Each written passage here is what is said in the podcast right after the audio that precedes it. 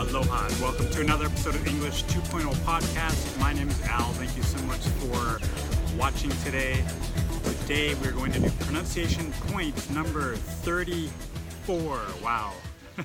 it seems that it always, you know, it surprises me when the number keeps growing, but we've done 34 of these. Well, this will be the 34th, so go back and check out the first 33 if you're working on your pronunciation, particularly with American pronunciation, American sounding English, because that's what I teach and that's where I'm from. so, today's topic shop versus chop. Now, we talk about those sounds at the beginning of the word. So let's take a look. Well, let's talk about the meanings first. I think they're pretty standard words, but just to, to review. So shop, of course, means when you go to the store or a place where you can where you can buy things. That's the verb to shop, or of course the place can be called the shop. And then chop, the ch, chop, is a verb to cut things. Okay, usually with a knife. This action is called chopping. All right, so you can chop vegetables, you can chop wood, okay, with an axe. All right, so that's you know kind of this downward motion of cutting or uh, is called chopping.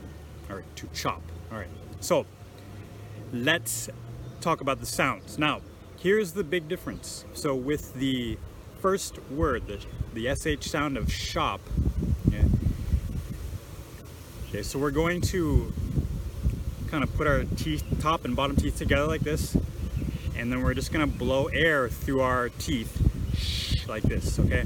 Now, we're gonna do the same with the CH sound, but the difference here is that we're going to continuously blow that air through, okay?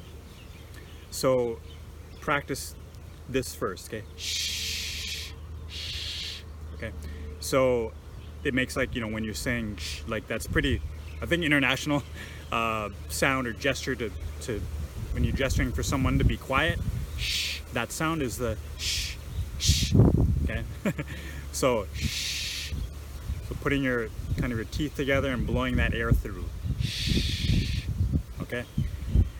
Now, the second part of the word, the up, okay, so we're gonna use that flat O sound, the ah.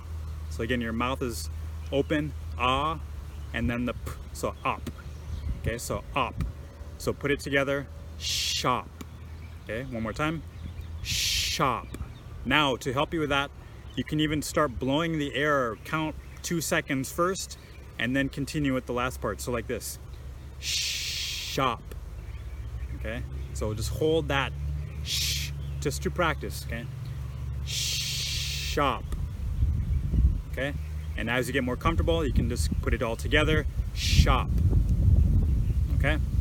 Now let's contrast it with the other word, with the CH, chop, all right? So now the difference here is that we're not going to continuously blow the air. We're going to hold that air in and make it pressurized in back of your teeth, okay? And then you're gonna let it out at once. Chop, okay? So that ch. It's not a shh like before, it's a ch. so we're holding the pressure back and then letting it go all at once. Chop. Okay? That ch. Can you if you can kind of get that. So your teeth should be in the same position, but you're holding it back and then. Okay, letting it go. So one more time, let's practice. All right. So you can't hold it for two seconds like we did with the SH sound. Okay, now we're gonna add the same end of the word, the op, put it together. Here's what it sounds like. Chop. Okay, one more time. Chop. And you can even do the hand gesture if that helps as well. okay, so that's just to help you, know, like with the, instead of the shop, chop. One, a one time boom. Okay, one more time. Let's compare them back to back. Okay, so one, the other one, the first one, shop, chop. Okay, so I hope that makes sense. I hope that helps. Let's do some example sentences just to put it more into a realistic context. So, please listen and repeat after me. Is the shop open today? Okay, good. One more time. Is the shop open today?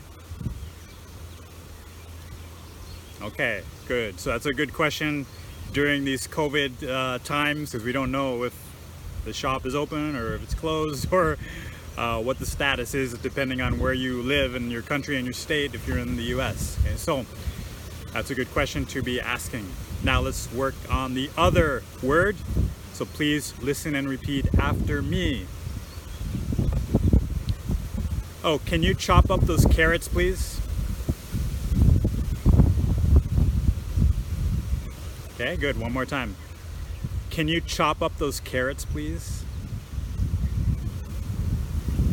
Okay, nicely done. Okay, so we've got two examples there, one with shop, the other with chop. All right, and actually we introduce a good phrasal verb there, chop up. Okay, so we'll talk about that in a future episode, I'm sure, as we do more phrasal verbs, but for now you can use that for your vegetables, chop up carrots or any kind of vegetables. All right, so this is a you know very valuable sounds. These are very valuable sounds to learn. Uh, so you can use them in words like shoe and chew, okay? Like shoe, like you're wearing on your feet, or chew, okay? Same same sounds, okay? So just be sure that you're separating those, and those are different uh, sounds that you make. So that's going to be all for today. We're going to wrap things up with the pronunciation points. I hope you got a lot out of that. Again, please share the podcast, share this episode if you found it valuable, and you can direct people, of course, to alsensei.com for more videos if you found this helpful. If you have any questions, please email me al at alsensei.com. And I really appreciate you joining me today. It, you can also uh, leave a comment at the bottom of this post on the website as well. So thank you so much for joining me today. And I'll see you next time on the English 2.0 podcast. Level up your learning and level up your life.